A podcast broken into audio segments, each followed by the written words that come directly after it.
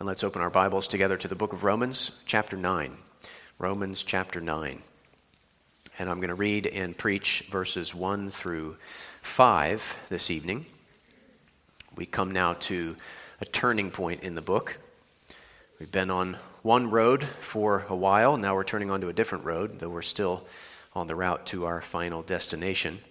In Romans 8, Paul's been talking about all these gospel blessings that are ours in Christ, things like the gift of the Spirit earlier in the chapter, and adoption as sons, and election in the past, and glorification in the future, and the confidence that nothing in all creation will be able to separate us from the love of God in Christ Jesus our Lord. Those are actually blessings that God had promised to Israel in one form or another in the Old Testament. And so there's a lingering question that Paul now turns to address in this letter. And the question is what about Israel? What about ethnic Israelites, many of whom had rejected the Messiah? If so many of those Old Testament promises to Israel were fulfilled in the church, what is the relationship of those promises to ethnic Israelites now, after the coming of Christ? Well, Paul begins to answer that question in chapter 9. And the main focus of the opening verses is Paul's heart for his fellow Israelites, for his kinsmen according to the flesh, who were outside of Christ, again, who had rejected the Messiah. There's a lot we can learn from Paul's heart. And by the grace of God, our hearts towards the unbelievers around us can become more like his. Let's ask God to help us in that way, and then we'll begin. Let's pray. God, we thank you for how you worked in Paul's heart to give him such strong desires, to see his brothers, his kinsmen according to the flesh, put their faith in the Messiah. And we pray that you would work in our hearts through these inspired words so that we might be eager to point others to the grace that we ourselves have received, to the Savior we ourselves have embraced by faith. And we ask in His name. Amen. Romans chapter 9, reading verses 1 through 5. This is the Word of God. I am speaking the truth in Christ. I am not lying. My conscience bears me witness in the Holy Spirit that I have great sorrow and unceasing anguish in my heart. For I could wish that I myself were accursed and cut off from Christ for the sake of my brothers, my kinsmen according to the flesh. They are Israelites, and to them belong the adoption, the glory, the covenants, the giving of the law, the worship, and the promises. To them belong the patriarchs. And from their race, according to the flesh, is the Christ, who is God over all, blessed forever. Amen. We're going to look first at Paul's sorrow in verses 1 through 3, and then at Israel's privilege in verses 4 and 5. And we'll note three things under this first main point about Paul's sorrow. Number one, I want you to note the truthfulness of Paul's sorrow, the truthfulness of his sorrow. Look again at verse 1. He says there, I am speaking the truth in Christ. I am not lying. My conscience bears me witness in the Holy Spirit. Paul triple underlines the fact that he is telling the truth. First, he says, I am speaking the truth in Christ. I am not speaking a lie in Satan, who is a liar and the father of lies. I am speaking the truth in Christ, who is full of truth and who is the truth. I am speaking under the authority and under the control of Christ, and therefore I am speaking the truth. One commentator put it this way In the eyes of Paul, there is something so holy in Christ that in the pure and luminous atmosphere of his felt presence, no lie not even any exaggeration is possible. I am speaking the truth in Christ. Then he underlines a second time by saying, I am not lying. I'm speaking the truth in Christ. I am not lying. I am not breaking the ninth commandment. I am not bearing false witness. I am not speaking what is false or fake or fictitious. I am not lying. He says something similar from time to time in his other letters. Perhaps a verse or two is coming to your own mind. 2 Corinthians 11:31 The God and Father of our Lord Jesus, who is blessed forever, knows that I am not lying. Or 1 Timothy 2 7. For this I was appointed a preacher and an apostle. I am telling the truth, I am not lying. A teacher of the Gentiles in faith and truth. Or Galatians 1 20. In what I am writing to you before God, I do not lie.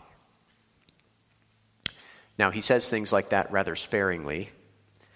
If someone were to say things like that every time you talked to them, if they were to say, I promise I'm not lying after everything they said, that wouldn't increase your confidence in what they were saying, would it?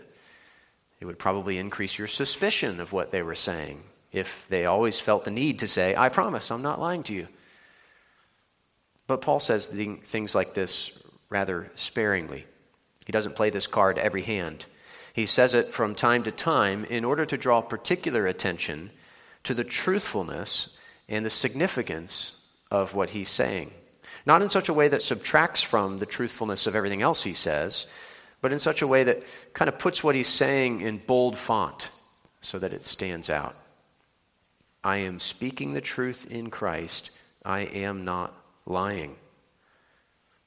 Then the third underline is the last phrase of verse 1. My conscience bears me witness in the Holy Spirit.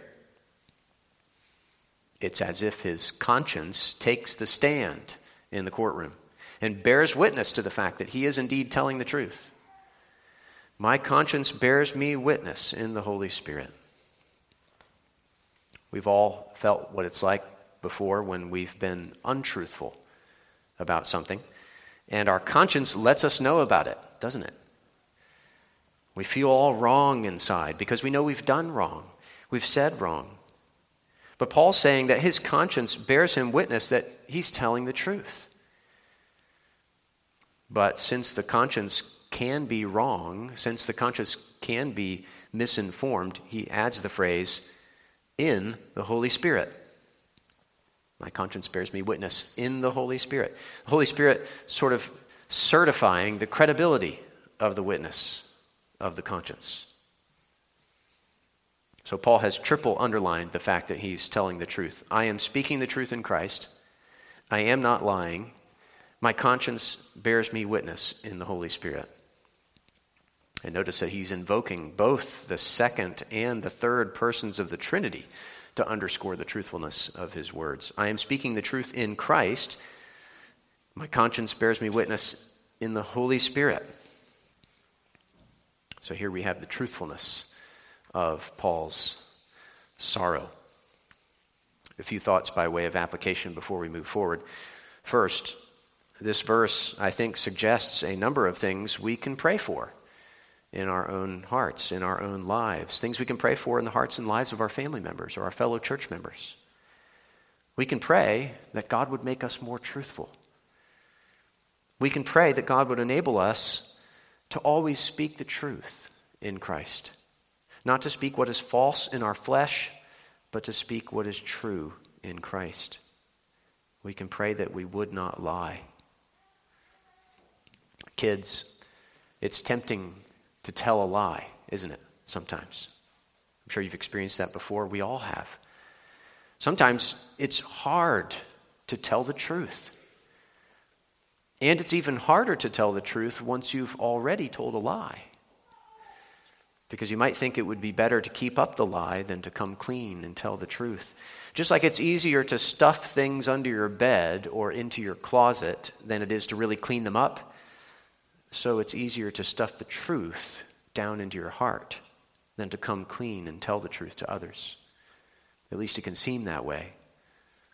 But we should remember that the consequences of keeping up the lie are always, always far greater than the consequences of admitting that you told a lie. So let me challenge you, kids, in light of Paul's words here be truthful. If you've told a lie, confess that to God. Tell God about that and receive his forgiveness through Jesus Christ. And confess it to your parents so that they too can forgive you and so that they can help you make things right with whoever you may have lied to. All of us can pray that, like Paul, we would be truthful, that we would speak the truth in Christ, that we would not lie, that our conscience would bear us witness in the Holy Spirit, that when our conscience takes the witness stand, as it were, it would be able to bear witness to the truthfulness of our hearts and words without hesitation without any mental reservation or purpose of evasion. That our conscience would bear clear witness in the Holy Spirit that we are indeed telling the truth. One other thought here, by way of application, is that we can thank Jesus that he spoke the truth at every moment of his earthly life. He never told a lie, not once. And not only did he speak the truth, he is the truth. He is truth itself. He is absolute truth, the standard of truth in the universe, in fact. He is full of truth, and nothing false dwells in him. And his perfect record of truthfulness has been credited to us if we have believed in him. Though we have lied many times, all our sins have been atoned for by Christ, our debt has been paid, and our account has been credited with his perfect righteousness, with his perfect truthfulness. And he now dwells in our hearts by his Spirit, and by his grace, he is making us more and more truthful as we grow in him. He is exterminating everything false in our hearts and filling our hearts with the truth of His Word. So we can thank Jesus for His perfect truthfulness. We can thank Him for the fact that His perfect truthfulness has been credited to us. And we can thank Him for the fact that He is growing us in truthfulness more and more as we grow in Him. I am speaking the truth in Christ. I am not lying. My conscience bears me witness in the Holy Spirit. That's the truthfulness of Paul's sorrow. Secondly, under this first main point here, much more briefly here, we have the greatness of Paul's sorrow, the greatness of his sorrow. We see that in verse 2. Look at verse 2. That I have great sorrow and unceasing anguish in my heart. Paul has great sorrow, not a bit of sorrow, but a lot of sorrow. He has unceasing anguish, not a flash of anguish, but persistent anguish. He experiences grief and pain. He experiences tears and heartache. He's an apostle of Jesus Christ, and yet he feels these things. He experiences these things. He wasn't a robot. He wasn't Superman. He wasn't immune to these things, to feeling these things deeply, and neither are we. That's the greatness of his sorrow. But thirdly, it's important that we notice the reason for his sorrow. The reason for his sorrow. Verse 3 For I could wish that I myself were accursed and cut off from Christ for the sake of my brothers, my kinsmen, according to the flesh. The reason for his sorrow, which is implied in this verse and amplified in the rest of the chapter, is that many of his brothers, many of his kinsmen, according to the flesh, many of his fellow Jews are accursed and cut off from Christ. They are separated from Christ because they have rejected him as the Messiah. So we can understand more clearly now, perhaps, why he triple underlined the truthfulness of his sorrow and why he described the greatness of his sorrow. Because he was the apostle to the Gentiles, remember. And yet he wanted to make it clear that he also had a heart for his fellow Jews. Because so many of his fellow Jews had rejected Jesus and were therefore accursed and cut off from Christ. And he's saying that he could wish that he himself were accursed and cut off from Christ instead of his brothers, for the sake of his brothers. All that is the source of the greatness of his sorrow. Now, notice he says, For I could wish that I myself were accursed, etc. That is, I could wish, if it were possible, that I could be accursed for their sake. But I know that's not possible in light of everything I've just said at the end of the previous chapter about nothing being able to separate us from the love of Christ. That's why he says, For I could wish. Paul knows that he could not be accursed for the sake of others so that they could be saved. He knows that only Jesus could be accursed for the sake of others so that they could be saved. Galatians 3 13 and 14. Christ redeemed us from the curse of the law by becoming a curse for us. For it is written, Cursed is everyone who is hanged on a tree, so that in Christ Jesus the blessing of Abraham might come to the Gentiles, so that we might receive the promised Spirit through faith. Christ was accursed so that we could be blessed. Christ was cut off from the Father so that we could be brought near to the Father, so that all who repent of their sin and believe in Him could be saved. As one of the prayers in the Valley of Vision puts it, a prayer called Love Lusters at Calvary.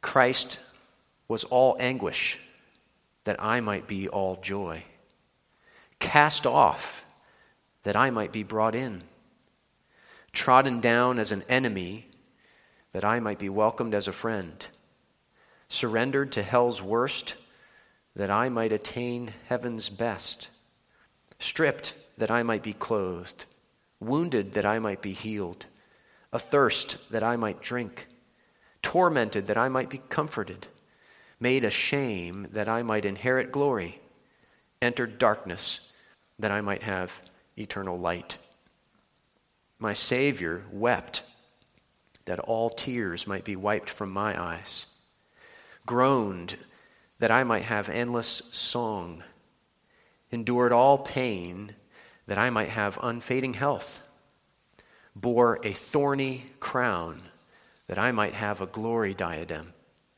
bowed his head that I might uplift mine, experienced reproach that I might receive welcome closed his eyes in death that I might gaze on unclouded brightness, expired that I might forever live.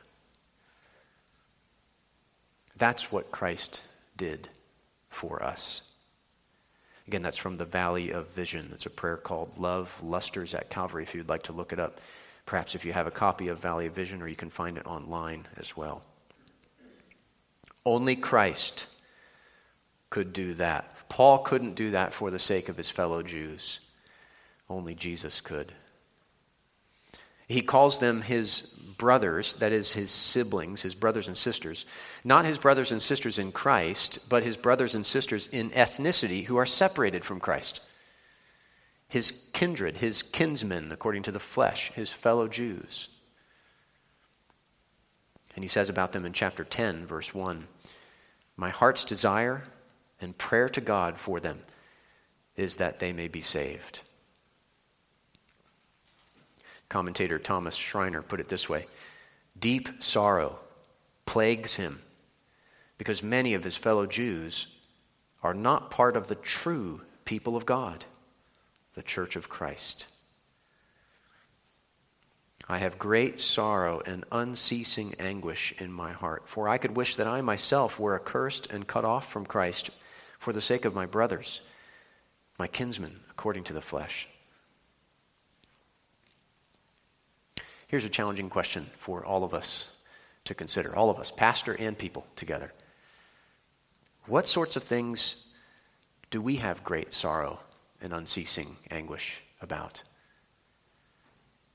Or just any kind of sorrow, any kind of anguish. Sometimes, to be sure, it's things we should have sorrow and anguish about the death of a loved one, or a constant struggle with temptation, for example. But other times, if we're honest, I think our sorrow and our anguish may be more self centered than God centered. And this is a good diagnostic question for us to ask about any sorrow we experience. Does this sorrow or this anguish have God at the center of it all or me? Does it have God and His glory and His kingdom at its core or me? If you peeled back all the layers like an onion, what would be at the center? Who would be at the center? I think it's safe to say that Paul's great sorrow and unceasing anguish had God at the center, at its core, the glory of God. And secondarily, others, his brothers, his kinsmen, according to the flesh. What gave Paul such great sorrow and unceasing anguish was not his circumstances or his trials, but his fellow Jews and their lost condition. What brought tears to his eyes was the fact that his brothers were accursed. What caused anguish in his heart was the fact that his kinsmen were cut off from Christ. And of course, all of that was rooted in a desire for the glory of God. And may the same be the case with us more and more by the grace of God. May the Lord give us such strong desires for His glory May the Lord give us such steady longing for the salvation of others that we would have more of this sorrow, more of this anguish. When we think of our unsaved family members and friends and neighbors, co-workers, what we have sorrow and anguish about reveals a lot about our hearts. May the Lord and His glory and His purposes be at the center of our hearts. And may we have sorrow and anguish about those around us who are unsaved, like Paul did here in these verses. I am speaking the truth in Christ. I am not lying. My conscience bears me witness in the Holy Spirit that I have great sorrow and unceasing anguish in my heart. For I could wish that I myself were accursed and cut off from Christ for the sake of my brothers my kinsman according to the flesh. That is Paul's sorrow. The truthfulness of it, the greatness of it, and the reason for it. Let's look at our second main point now, more briefly Israel's privilege. Israel's privilege. And here I want us to note three things. First, what Paul says about who they are. Who they are. He says at the beginning of verse 4 they are Israelites. John Murray put it well when he said, This name harks back to Genesis 32 28 and is reminiscent of the dignity bestowed upon Jacob in the reception of the name Israel, a dignity conferred also upon his seed. So to say that they are Israelites is to underscore the dignity of their identity. Like if you said about someone, he's a Marine or perhaps she's a Presbyterian. To say they are Israelites underscores the dignity of their identity, of their identity as the covenant people of God before the coming of the Messiah. Secondly, in addition to who they are, Paul highlights what they have. What they have. Verse 4. They are Israelites, and to them belong the adoption, we're in a list here. I'll say something briefly about each of these. And not the same as spiritual adoption that Paul's been talking about in Romans 8, but rather an adoption to a privileged status, again, as the covenant people of God in the Old Testament. Like when God told Moses what to say to Pharaoh in Exodus 4 22 and 23. Then you shall say to Pharaoh, Thus says the Lord Israel is my firstborn son. And I say to you, Let my son go, that he may serve me. To them belong the adoption, the glory, that is, the glory of God revealed at various points throughout Israel's history, like at Mount Sinai, or in the tabernacle or the temple. For example, at the dedication of the temple, we read in 2 Chronicles 7 1 through 3 as soon as Solomon finished his prayer, fire came down from heaven and consumed the burnt offering and the sacrifices, and the glory of the Lord filled the temple. And the priests could not enter the house of the Lord because the glory of the Lord filled the Lord's house. When all the people of Israel saw the fire come down and the glory of the Lord on the temple, they bowed down with their faces to the ground on the pavement and worshiped and gave thanks to the Lord, saying, For he is good for his steadfast love endures forever. To them belong the adoption, the glory, the covenants. That is, the covenants with Adam and Noah and Abraham and Moses and David.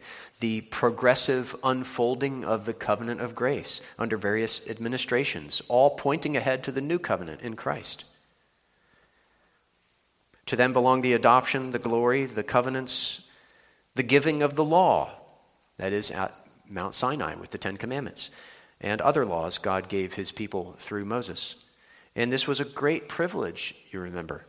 As Deuteronomy 4 8 says, And what great nation is there that has statutes and rules so righteous as all this law that I set before you today? To them belong the adoption, the glory, the covenants, the giving of the law, the worship in the tabernacle, in the temple primarily. And then at the end of verse 4, the promises, namely the promises contained in the covenants, which is why Paul can refer to the covenants of promise in Ephesians 2:12. Promises that ultimately converged and focused on the Messiah. And then finally Paul says at the beginning of verse 5, to them belong the patriarchs that is, Abraham, Isaac, and Jacob, and of course, the promises that were given to them at various points in their lives. These are the privileges Israel had. To them belong the adoption, the glory, the covenants, the giving of the law, the worship, and the promises. To them belong the patriarchs. Third thing I want you to notice, along with who they are and what they have, is who they birthed as it were, who they birthed. Verse 5 To them belong the patriarchs, and from their race, according to the flesh, is the Christ, who is God over all, blessed forever. Amen. The Messiah, the Christ, came from their race, from their line. And notice he does not say, to them belongs the Messiah like the other privileges listed. He says, From them comes the Messiah. Because the Messiah came from them, but did not belong to them. He belongs to all nations, ultimately. He belongs to all who repent of sin and believe in him. He is man. He is human. He is fully and truly man. That's why it says, and from their race, according to the flesh, is the Christ. And he is God. He is divine. He is fully and truly God. That's why it says, who is God over all, blessed forever. Amen. Jesus is God. Christ is divine. Philippians 2 says that he was in the form of God and was equal with God. Colossians 1 says that he is the image of the invisible God, and that in him all the fullness of God was pleased to dwell. Hebrews 1 says that he is the radiance of the glory of God and the exact imprint of his nature. And he is God over all, blessed forever. Amen. He is Lord of all, Romans 10 12. He is Lord both of the dead and of the living, Romans 14 9. He is King of kings and Lord of lords. Revelation 19:16. Listen to a few other passages. Ephesians 1. God raised him from the dead and seated him at his right hand in the heavenly places, far above all rule and authority and power and dominion, and above every name that is named, not only in this age, but also in the one to come. And he put all things under his feet and gave him as head over all things to the church which is his body, the fullness of him who fills all in all.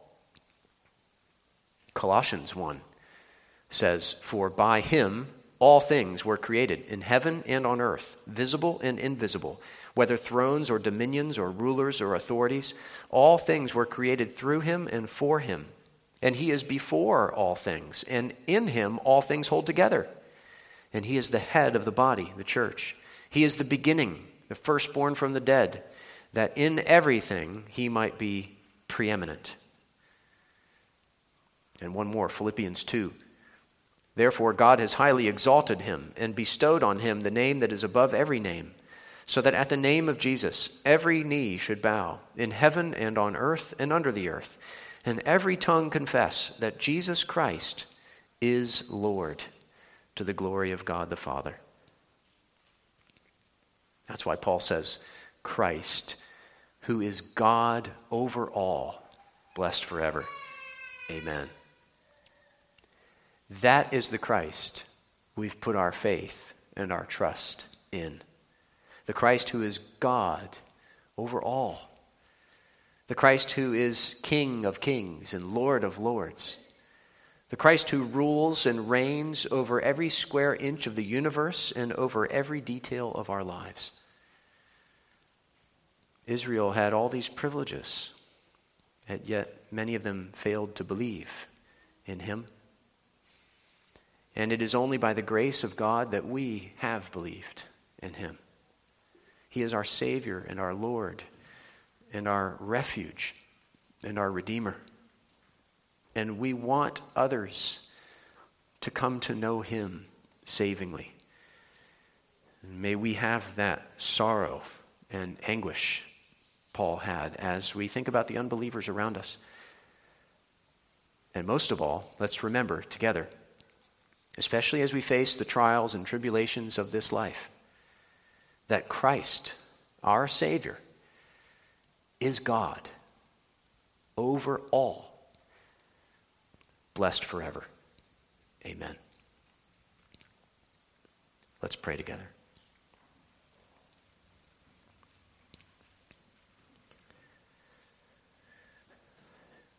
Jesus, we thank you for who you are and for what you've done for us. We thank you for all the privileges you've given to us as the people of God today.